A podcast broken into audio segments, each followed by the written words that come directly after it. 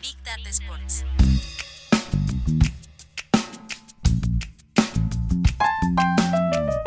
Big Data Sports. Con Marcelo Gantman y Agustín Jiménez. Un podcast de deportes y datos. En este episodio, capitales árabes en el fútbol. Messi se va a Qatar, pero nos invita a conocer Arabia. Además, datos de Google para entender cómo serán los consumos en este Mundial Qatar 2022. Despegamos.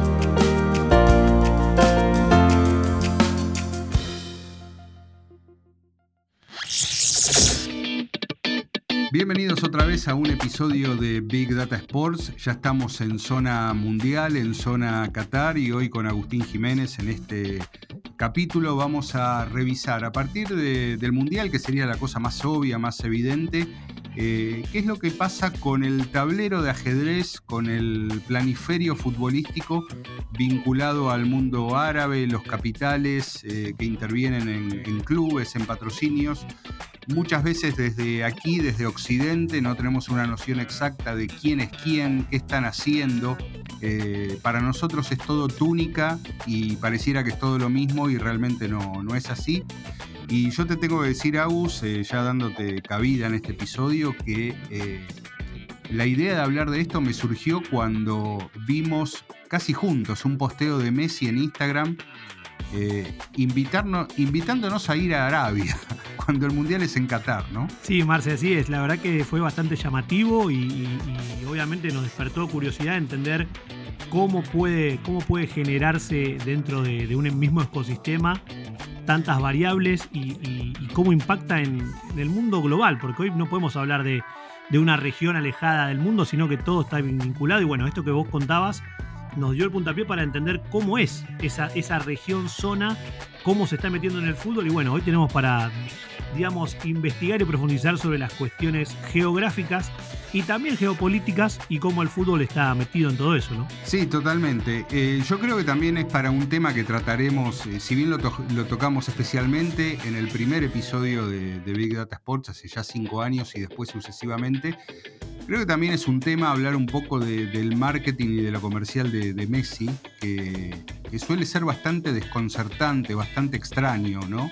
Eh, no, no, no tiene una hoja de ruta clara y, puede aparecer con esto, ¿no? Cuando la invitación de las marcas, de todos los personajes, es a que los sigamos en Qatar, Messi te dice, bueno, si, si venís para este lado, eh, visit Saudí, que es el, el acuerdo que él tiene con, eh, con esa parte de Arabia como embajador de turismo de, de ese país. Perdón, no te quería interrumpir, Marce, pero era muy llamativo la palabra que usó también, que con ese, en ese ad que vimos, hablaba de la verdadera Arabia. O sea, eso es lo más raro, que en una publicidad estás casi atacando al primero que te contrató, ¿no? Que fue Qatar, o sea, rarísimo. Sí, sí, totalmente. Por eso decía de, de- de lo desconcertante, de, de que a veces no se entiende muy bien cómo, cómo es el criterio comercial, pero bueno, que quedará en, prima- en privado. La relación de Messi comenzó en mayo de 2022. eh, todo en Instagram, que es donde Messi está más, más fuerte, por lo menos para, para aquí, para, para lo que son las redes sociales de, de Occidente. Eh, una foto suya eh, contemplando el Mar Rojo en una visita que hizo con, su familia. Y después, bueno, siguió este posteo ya a 40 días de- del Mundial. Y eso nos lleva un poco a, empezar a revisar qué es lo que está pasando con el Fondo de Inversión Pública de Arabia Saudita, que es el que tiene como el motor de eh, la influencia y de las inversiones en el mundo de- del fútbol. Eso es lo que pasa con algo que eh, se viene denunciando, eh, sobre todo el, nombre propio más fuerte que denuncia este tipo de, dinámica es el de Javier Tebas, el presidente de la liga. También lo ha hecho la nueva conducción del Barcelona, hablando de que el, fútbol europeo tiene que competir contra los clubes Estado, ¿no? Contra eh, aquellos clubes de fútbol que no tienen eh, inversión privada de, llamémosla, genuina, que en un punto puede serlo, sino que hay, hay países hay estados, hay naciones financiándolos a partir de los negocios que tienen basados en, eh, sobre todo en el petróleo, ¿no?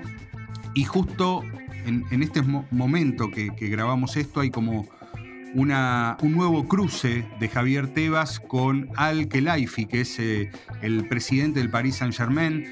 Tebas acaba de ganar una batalla, insisto, cuando grabamos esto, de eh, que la cadena Bean Sports em, reciba un, congelamiento de activos de 51 millones de, euros por una deuda que tiene con la liga en materia de derechos.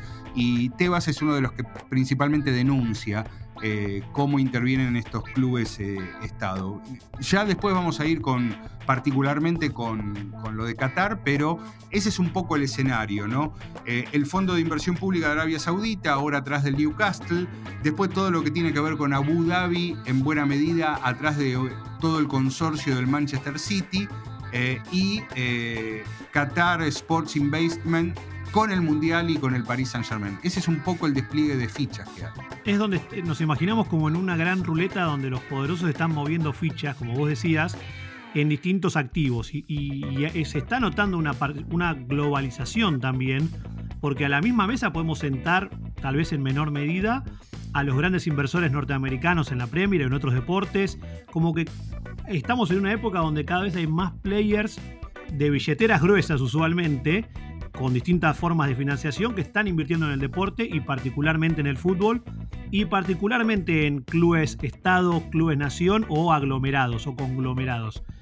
Va cambiando todo el tiempo después lo que siempre hablamos, la de cómo, cómo termina funcionando después el deporte, pero el ecosistema, por ponerle una, una palabra, está en pleno movimiento, no, no está estancado ni, ni, es estable, sino que todo el tiempo aparecen nuevos jugadores que hasta en un momento había otro player, para seguir hablando de geopolítica, que eran los capitales chinos. ¿No te acordás, Marce, que invirtieron y después salieron por cambio de estrategia, pero en cualquier momento pueden volver porque la, capacidad financiera la tienen. Sí, la primera mitad de la década pasada eh, fue la del furor de las inversiones chinas en, el fútbol.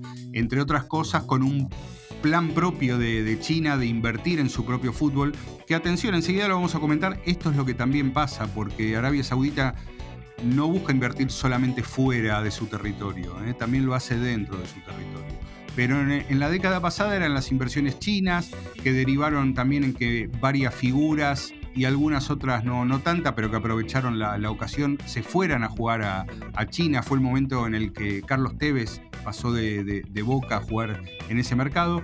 Después esas inversiones fueron decayendo eh, la presencia de los capitales árabes en el deporte en general está presente hace mucho tiempo, pero ahora hay como una nueva eh, embestida en el, en el fútbol.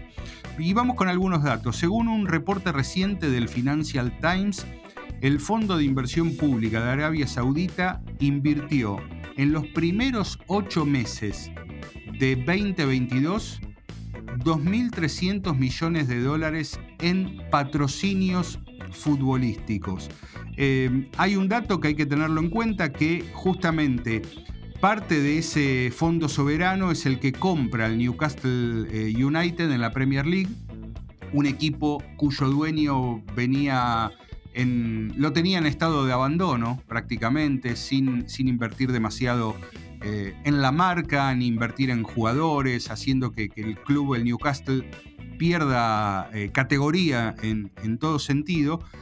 Y antes de esta, de esta aceleración de inversiones en, patrocinios, em, el Fondo de Inversión de Soberano de Pública de, Arabia Saudita había invertido aproximadamente 330 millones de dólares en la compra de eh, el Newcastle United. Y a pesar de eso, no hicieron todavía una gran inversión en jugadores, como sí vemos claramente que ha pasado con el Paris Saint Germain y con el eh, Manchester City eh, históricamente. Se espera que haya todavía una, una, embestida en ese sentido, de empezar a dotar un poco más de, buenas incorporaciones al club de, de la Premier. Pero bueno, te comentaba, Agus, que esto no solamente impacta en lo que tiene que ver con la, eh, parte internacional, es decir, buscar que, los capitales árabes sirvan para comprar clubes o para traer competencias internacionales al propio territorio. Muchos de esos 2.300 millones de dólares tienen que ver con inversiones hechas internamente para crecimiento de, de su propia liga. Y no sé cuánto seguís vos a la Saudi Pro League, que es la liga profesional de fútbol eh, eh, de Arabia. Mira, la verdad que no te quiero mentir, Marce, no soy experto, ¿eh? Alguna que otra vez, en, tal vez en alguna apuesta, viste, que uno hace deportiva, pero si no, no tengo mucho conocimiento actual, la verdad. Bueno, a ver, desde ya que es una liga que puede ser muy poderosa económicamente, pero a pesar de eso, no podríamos tampoco ponerla en la categoría de eh, ligas emergentes que empiezan a, por alguna razón, a ser tema de conversación más allá del dinero que tengan detrás. La Saudi Pro League es una liga de 16 equipos, ¿sí? Eh, acá estamos hablando ya de, un campeonato de 40. Bueno, eh, la Liga Saudí tiene 16 equipos, o sea que dentro del potencial que tengan se busca que sea una liga de elite, donde la juegan solamente aquellos que, puedan presentar, por lo menos en la competencia interna, un equipo eh, respetable. Tiene un valor de mercado según Transfermarkt de 351 millones de euros. Toda la liga, ¿sí? Claro. Eh, y es una, esto me llamó la atención. Es una liga que, como pasa habitualmente, tiene el 24% de sus jugadores son extranjeros, un total de 137 pero es una liga de 569 futbolistas. Esto, número más, número menos, da en promedio que cada plantel está integrado por 35 profesionales. Planteles largos, ¿no? Como se dice.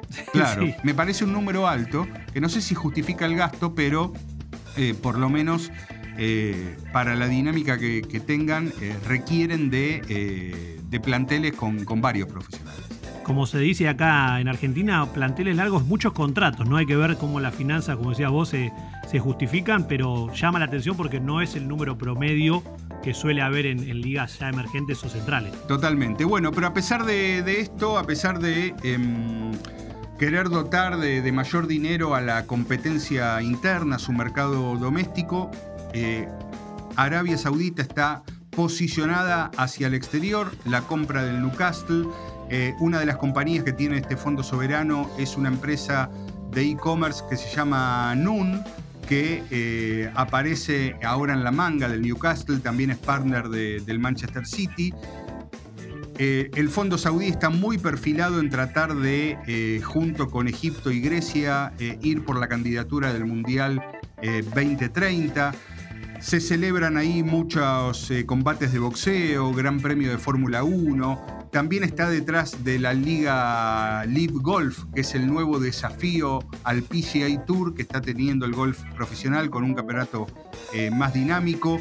Eh, están tratando de, conseguir los Juegos Olímpicos, van a tratar de, o van a tener eh, los Juegos Asiáticos de Invierno en 2029. Bueno, este es el lugar al que nos invita Leo Messi desde la parte turística cuando promociona el, pre, el, previaje de, de, Visit Saudí, ¿no? cuando nos dice que si queremos realmente conocer la experiencia de Arabia, bueno, este es el lugar al que hay que ir. Hay que, hay que agendarlo, Marce, para ver si cuando vayamos para aquella zona pasamos a conocer la Liga Saudí, las atracciones que promociona Messi, bueno, y tal vez nos hacemos hincha de algún club de la, de la liga, ¿no? Totalmente. El otro territorio que es muy conocido también y que ha sido noticia en, los últimos días a partir de un acuerdo que firmó la AFA es eh, Abu Dhabi, ¿no?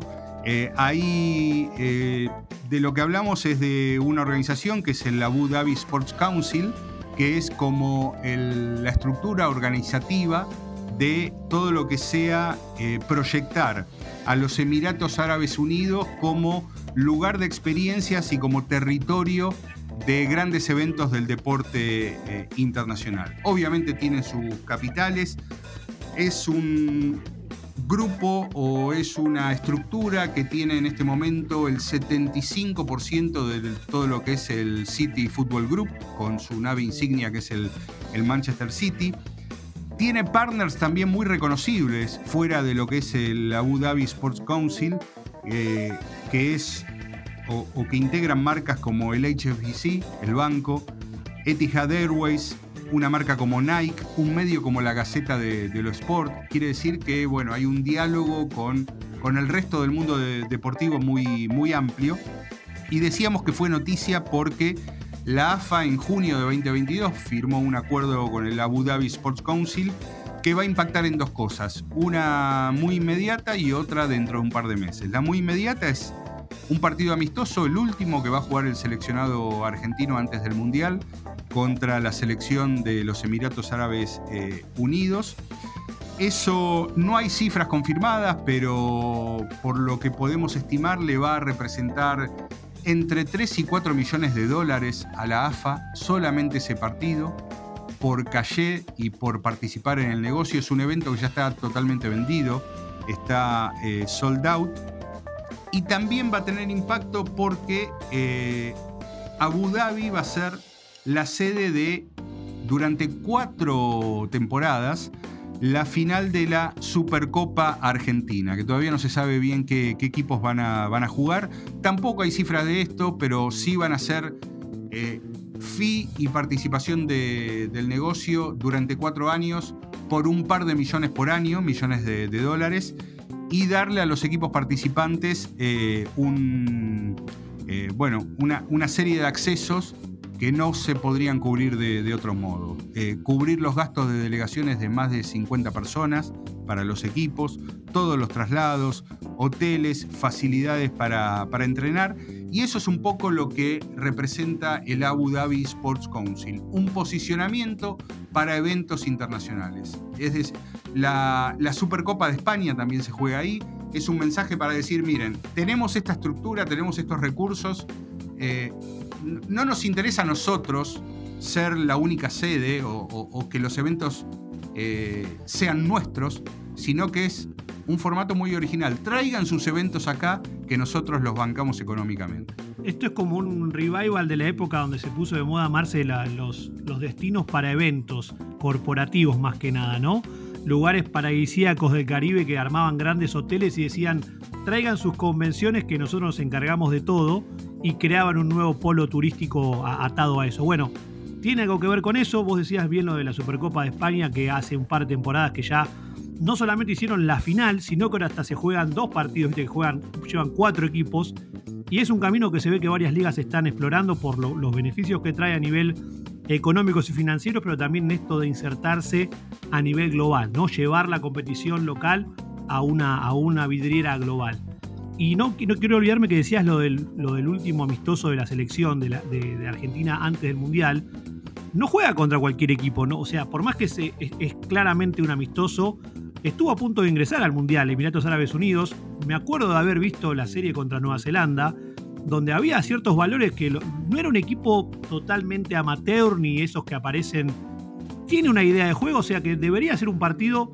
Entiendo que va a estar tal vez prehablado, que va a ser liviano, pero por lo menos es un rival real, no es un, hasta un entrenamiento televisado como se, deslizó en algún momento. Bueno, Abu Dhabi metiéndose también ¿no? en, en, en, lo que tiene que ver con este TEG, por ponerle alguna referencia a un juego de mesa muy conocido en Argentina, global, marcando su lugar en el mapa y viendo a ver cómo sigue Marcia Futuro, porque así como Abu Dhabi mueve sus fichas, Arabia también y Qatar como el tercer player de la zona que tiene ya ahora el primer gran desafío que se nos viene en pocos días. Totalmente. Y después nos queda una pequeña descripción, no, muy grande, pero a partir de una noticia conocida que fue, o no tan conocida a lo mejor, que fue eh, el acuerdo que firmó Qatar Sports Investment con el club portugués Braga para comprar eh, una parte del paquete accionario del club, exactamente un 21.67% del club, eh, en un eh, acuerdo que fue, digamos, presentado ahora, pero que se va a terminar de consumar en los próximos meses. estamos hablando de la, de la estructura que es propietaria del Paris Saint-Germain, que eh, también está detrás de otros desembolsos deportivos que eh, incluyen, por ejemplo, la inversión en la Federación Internacional de Padel para eh, generar una, nueva gira que en este caso es un fenómeno que está empezando a, pasar en el deporte, ¿no? nuevas organizaciones, nuevos campeonatos que salen a desafiar a lo que es iba a decir establishment, pero acá todo es establishment, sino la organización tradicional, como puede ser el World Padel Tour, y, bueno, los jugadores están que ahora tienen dos escenarios como para poder eh, desempeñarse y ganar, eh, ganar dinero, algo semejante a lo que está pasando en el, golf. Y bueno, justamente eh, esta parte sí es la que más claramente está enfrentada a, a Javier Tebas, eh, con respecto a, cómo se desenvuelve el tablero del fútbol europeo. Eh, el Barcelona lo ve como el, club Estado que finalmente les robó a Lionel Messi en una situación también comprometida económicamente para, para el Barcelona en aquel momento, pero bueno, finalmente el dinero del Paris Saint Germain fue el que termina sacando a Messi de, Barcelona. y bueno, y todo nos lleva al principio porque justamente esta es la estructura que es dueña de Bean Sports, que ha tenido, como decíamos, 51 millones de euros congelados por deudas con, con la liga y ahora aparece, aparecen rumores de que el Fondo de Inversión Pública de Arabia Saudita está por comprarle a Qatar Sports Investment eh, el canal Bean Sports, lo cual ya empiezan a haber negociaciones entre ellos. Bueno, y este es un poco el panorama de lo que queríamos contar, que mientras todos estamos hablando del Mundial de Qatar, Messi nos invitaba a ir a Arabia, pero yo prefiero pasarte la posta y vayamos a donde hay que ir, que es el Mundial de Qatar.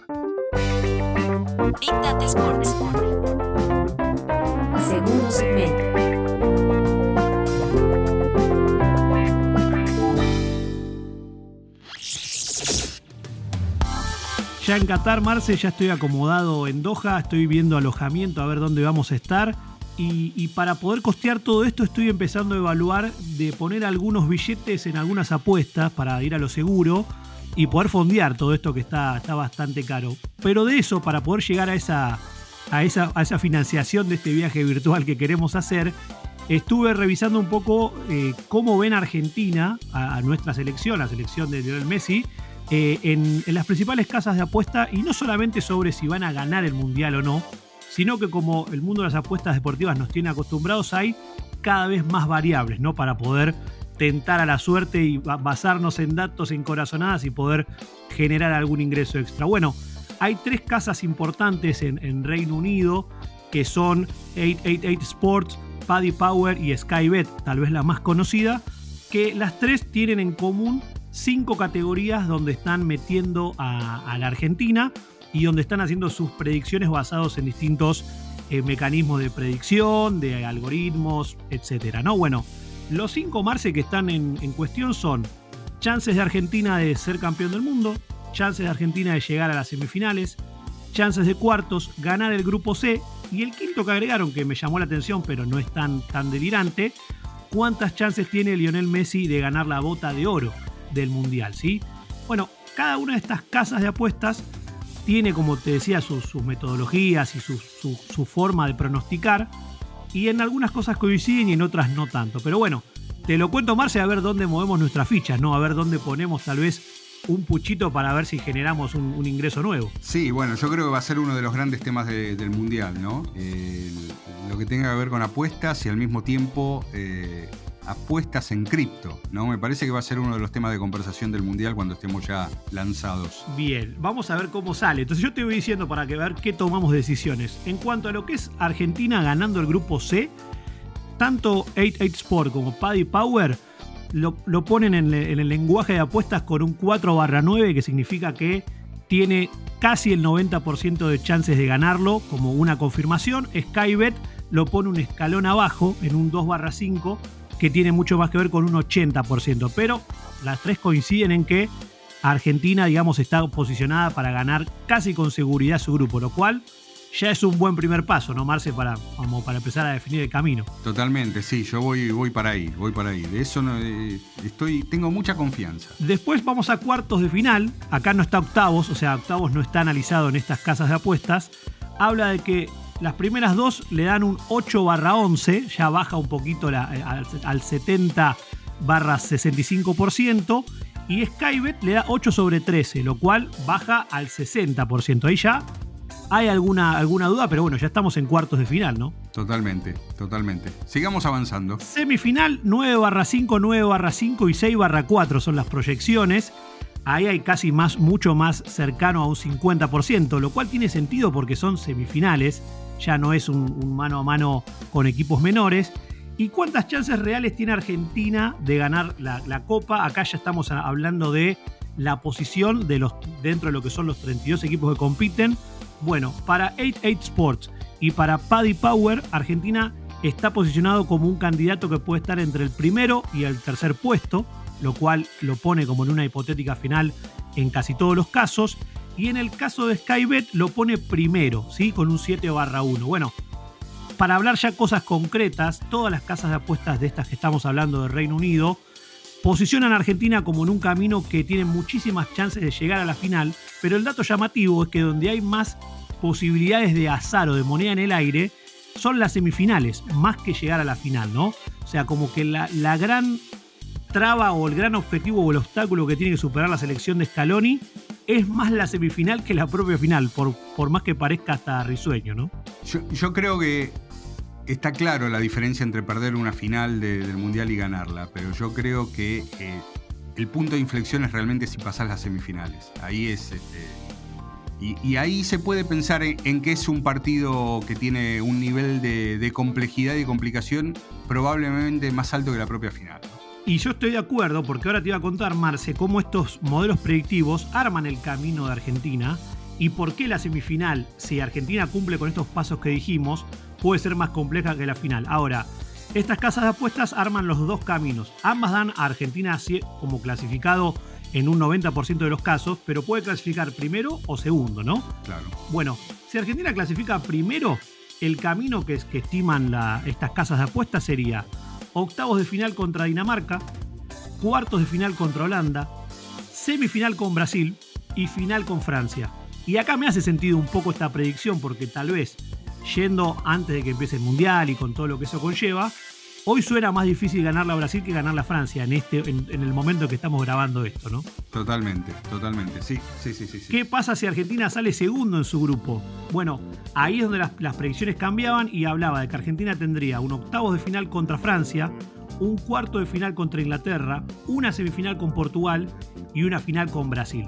Bueno, ahí es donde también se explica el por qué cambian según la posición, cómo van a ser los pronósticos y bueno, entendiendo que Argentina va a tener distintos desafíos, pero va a depender mucho de su, de su rol de grupo, no más que nada. Bien, bueno, voy separando mis ahorros para ver eh, cómo hablábamos antes de la ficha de los capitales árabes, bueno, la, las nuestras son más chiquititas. Un poquito. ¿eh? Pero bueno, hay que, saber, hay que saber dónde ubicarlas. Yo cierro esta parte de apuestas, Marce, con cuántas chances le ven estas casas de apuestas a Messi a que gane el balón, la bota de oro de goleador del Mundial. Lamentablemente ninguna lo pone muy arriba. Eh, 88 Sport y Paddy Power lo ponen en el, en el quinto puesto y Skybet lo pone en el sexto puesto de candidatos.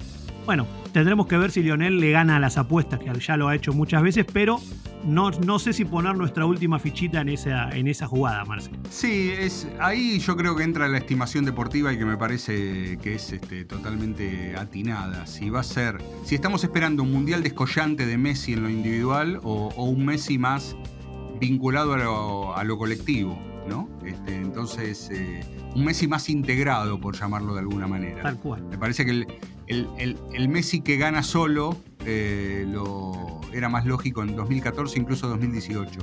Eh, no porque no lo haya hecho, cualquiera que... hablamos de fútbol directamente. Eh, cualquiera que revise, por ejemplo, la primera fase de Brasil 2014 puede entender que que sin Messi ese equipo no pasaba de, la fase de grupos. Tal cual. Claramente no pasaba de la fase de grupos. Goleador y presencia. Totalmente. Entonces no sé si en 2022 tenemos que estar esperando un Messi de hace ocho años. Con lo cual hay, hay, hay cierta sabiduría de la multitud que tienen las casas de apuesta que me parece muy, pero muy este, lógicas. Tiene mucho sentido y, coincido plenamente con, el análisis. Y hablando de Messi, para usarlo como puente, eh, nos vamos a algunos temas que tienen que ver con el mundo de, redes sociales y de impacto. Y en el caso particular vamos a hablar de cómo, de cara al Mundial, según data que, comparte Nielsen en su hub del Mundial, cómo, cómo están jugando ese rol también competitivo en Instagram las principales figuras, pero también los jugadores emergentes, y cómo esto les puede disparar no solamente repercusión de su marca personal, sino también side project o negocios particulares o apartes, por lo que están generando en una plataforma como es Instagram. Nombrábamos a Messi y Messi es, el, es el segundo, es uno de los dos argentinos que está en el top 10 de jugadores que más engagement y más crecimiento tienen constantemente en esa plataforma. Para repasar rápido el top 10, lo lidera Cristiano Ronaldo, que no solamente tiene una cantidad de seguidores que le pelean, como siempre decimos, de mano a mano a las grandes celebridades globales, tiene 471 millones de seguidores. Messi está segundo con 358 millones. Neymar tercero con 176 millones. Y de ahí para abajo hay otra liga, ¿no? Ellos tres son los que manejan el, número ya de tres cifras. Para abajo tenemos a Mbappé en el cuarto puesto, a Vinicio Junior en el punto número 5, que me sorprendió bastante, Benzema en el 6, Paulo Dybala, el segundo argentino que aparece en el puesto 7 con una comunidad de 48 millones de seguidores, Engolo Kanté, el octavo, Paul Pogba noveno y Sergio Ramos el décimo. Cuatro franceses, dos argentinos, dos brasileros, un portugués y un español lideran este ranking, Marce, como decíamos, de jugadores de mayor crecimiento en views y en engagement en Instagram de cara al mundial, ¿no? Con un crecimiento que sigue, sigue para arriba y ya no es, una, no es una novedad, sino que es una tendencia. Bien, bien, bien, bien. Eh, creo que, em, bueno, ahí está la lógica, ¿no? Nos decía Messi, visit Saudí, ¿sí? Bueno, evidentemente lo siguen. Bastante. Ahora, ¿qué pasa con los, con los futbolistas que están surgiendo de cara al Mundial y sus perfiles de Instagram están explotando, creciendo y siendo realmente nuevas fuentes de, de crecimiento para ellos y para sus finanzas? También aparece un argentino, como siempre estamos ahí en algún ranking apareciendo con algún nombre. Los nombres son más llamativos porque todos tienen menos de 10 millones de seguidores, pero no, acá no miran tanto el número de seguidores, sino el impacto que están generando con sus contenidos, ya sea historias o publicaciones, en engagement o en crecimiento, o también en cuánto están generando de lo que se llama el promedio de media value, es decir, cuánta repercusión de marca pueden tener sus publicaciones. Bueno, para ir al grano, Marce, el que más está creciendo en estos sentidos es Gaby de la selección de España, luego Rafinha actualmente en el Barcelona y Anthony, dos brasileros, eh, Rafinha en Barcelona y Anthony en el Manchester United, Pedri número 4, Rodrigo de Paul es el número 5, Rodrigo del Real Madrid es el 6, Joamení eh, del Real Madrid, el francés en el 7, Hakimi del marroquí del PSG en el puesto 8, Blaovic de la Juventus, el serbio, en el 9 y Darwin Núñez, el uruguayo, en el 10. Como te decía, todos estos son como las cuentas de Instagram que están creciendo realmente a pasos agigantados, que están generando muchos, muchos valores que rompen récords para su tipo de cuenta en Instagram y que con el Mundial se supone que van a hacer aún más el crecimiento de impacto y de engagement, por lo cual le hablamos a nuestros amigos de, de marcas internacionales, si están buscando cuentas que vayan a generar influencia que no sean las que nombramos en el primer ranking, el ojo tendrían que ponerlo en estos 10 que nombramos recién, ¿no? Sí, entiendo que la presencia de Rodrigo de Paul en algo que es totalmente habitual en esto también va más allá del fútbol, ¿no? Eh, tiene que ver en todo caso con su vida sentimental que genera otro tipo de, atractivo, otro tipo de, seguidores, pero bueno, es parte del juego que se juega ahora, ¿no? el engagement y la repercusión que se tenga en redes sociales eh, en, muchos casos van, van más allá del producido en el, deporte. Un nombre clave para la nueva dinámica de la selección argentina, en este momento relegado en el Atlético de Madrid, pero al mismo tiempo en, la conversación permanente por cuestiones que van más allá del fútbol, ¿no? Totalmente. Y que provocan interés también. 100% porque vos lo, explicaste muy bien en, este análisis que hace la gente de Nielsen con su herramienta de Influence Scope. El, el, periodo de tiempo que toman para ver el crecimiento es de agosto 2021 a agosto 2022 y lo van actualizando. Bueno, en ese periodo de tiempo el crecimiento de Paul, lo digo porque tiene que ver también con la final de la Copa América y demás, tuvo un crecimiento del 105% de seguidores y de impacto en su cuenta. En el mismo periodo, Gaby, que venía tal vez desde no tener ningún tipo de, luces o hasta llegar a debutar en el primer equipo del Barcelona y luego en la selección, su cuenta creció en un 5.164%, o sea, venía de la nada. De ya tenía un camino recorrido, pero bueno, como vos decías, todos los muchos jugadores jóvenes que empiezan a ser figuras y muchos jugadores no tan jóvenes, pero que de repente tienen cierta exposición o que tienen cierto cambio de club o temas vinculados a algo extradeportivo, empiezan a figurar como cuentas que realmente tienen un crecimiento distinto a la media. ¿no? Bien, interesantes esos datos. ¿eh? volveremos sobre ellos con el Mundial ya jugándose y bueno, me parece que todo lo que sea impacto social va, o impacto en social media, mejor dicho, eh, va, a ser un insumo muy interesante con la propia eh, Copa del Mundo. Cierro, Marce, con un poquito de data que comparte Google sobre los insights de la, de la Copa del Mundo, que son, tienen que ver mucho con búsquedas y hace referencia también a cómo cambia de un mundial a otro, ¿no? Google, por ejemplo, en, lo que es Sing with Google, que donde comparten sus insights, hace un análisis muy interesante diciendo que el mundial se juega offline, pero la experiencia es totalmente online, lo cual lo venimos contando hace bastante tiempo. Y hace una muy buena gráfica que habla de cómo se compara cuánta gente va en vivo a ver un, un mundial contra cuánta gente mira videos o hace búsquedas sobre el mundial a nivel online, ¿no? Y arma una muy linda visualización, que es una canchita de fútbol, donde muestra que el total de la cancha de fútbol equivale a 5 billones de views que tuvo la Copa del Mundo de Rusia y todo su material en, lo que es YouTube. ¿sí? 5 billones de views generó la Copa del Mundo con todo su material de Rusia 2018. Luego hace un recorte que es un poco más de la mitad, donde habla que hubo 3 billones de búsquedas en YouTube sobre la Copa del Mundo de Rusia 2018. Y luego queda un cuadradito chiquito que es como un corner, que habla de las 3 millones de personas que tuvieron o compraron entradas para Rusia 2018, mostrando claramente, ¿no? Bueno, la diferencia que sigue habiendo, y obviamente cada vez va a ser mayor, de cuánta gente puede tener la experiencia física, que tantas veces lo hemos hablado, y cómo después el fan a nivel global consume de manera online todo lo que puede sobre la Copa del Mundo, ¿no? Sí, bueno, eh, a ver, eh, el dato está bueno para conocer cuánta gente busca, eh, sobre todo, información, ver videos, analizarlo, lo que fuera. en un mundo totalmente online siempre va a ser muchísima más la gente que haga eso por encima de la gente que físicamente tiene la posibilidad de ir a ver un mundial o ir a ver un partido de fútbol o todo un campeonato. Esa capacidad siempre es limitada, la otra no. Eh, pero son números abrumadores totalmente. Y una cosa que también suma Google como, como digamos análisis de todas las tendencias que ellos tienen en su ecosistema es que el fan del fútbol y el fan de la Copa del Mundo lo que busca es contenido de variedad. No solamente por la cantidad de cosas que se pueden ofrecer, pero lo categoriza como que hay cuatro formatos que también varias veces los hemos nombrado, pero acá Google los confirma cada vez más con data, que son los más buscados tanto en Google como en YouTube por parte de los fanáticos del fútbol y por parte de los que van a consumir la Copa del Mundo. El formato más requerido van a ser los highlights, ¿sí? donde, haya, donde haya algún tipo de resumen de los momentos más relevantes de un partido, de una previa, de una entrevista, de una declaración. Bueno, highlights es el más buscado. Luego va a estar lo que es el, Creator and Partner Content, como le dice Google, que tiene que ver con contenido hecho por creadores de contenido, jugadores, clubs, asociaciones. Bueno, ese formato tiene un, casi un 60% del total del contenido que se crea y al ser auténtico es el, que el segundo en este ranking de lo que más se busca. El tercero tiene que ver con material de archivo, mucho que tenga que ver con otros mundiales o con leyendas.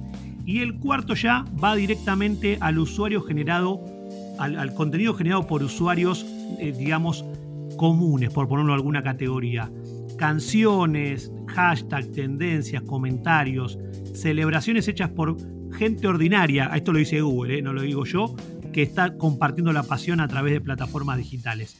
Bueno, ahí están los cuatro marces de formatos donde va a haber que prestar atención porque según Google es donde más va a haber eh, gente buscando para consumir ese tipo de formatos. Sí, además, eh, al margen de lo que Google analiza por lo que ya sabe, por, la actividad que pueda tener dentro de sus plataformas, más allá de, poder analizar los datos, mucho de, todo eso sucede dentro de sus propios eh, activos, digamos, como puede ser YouTube.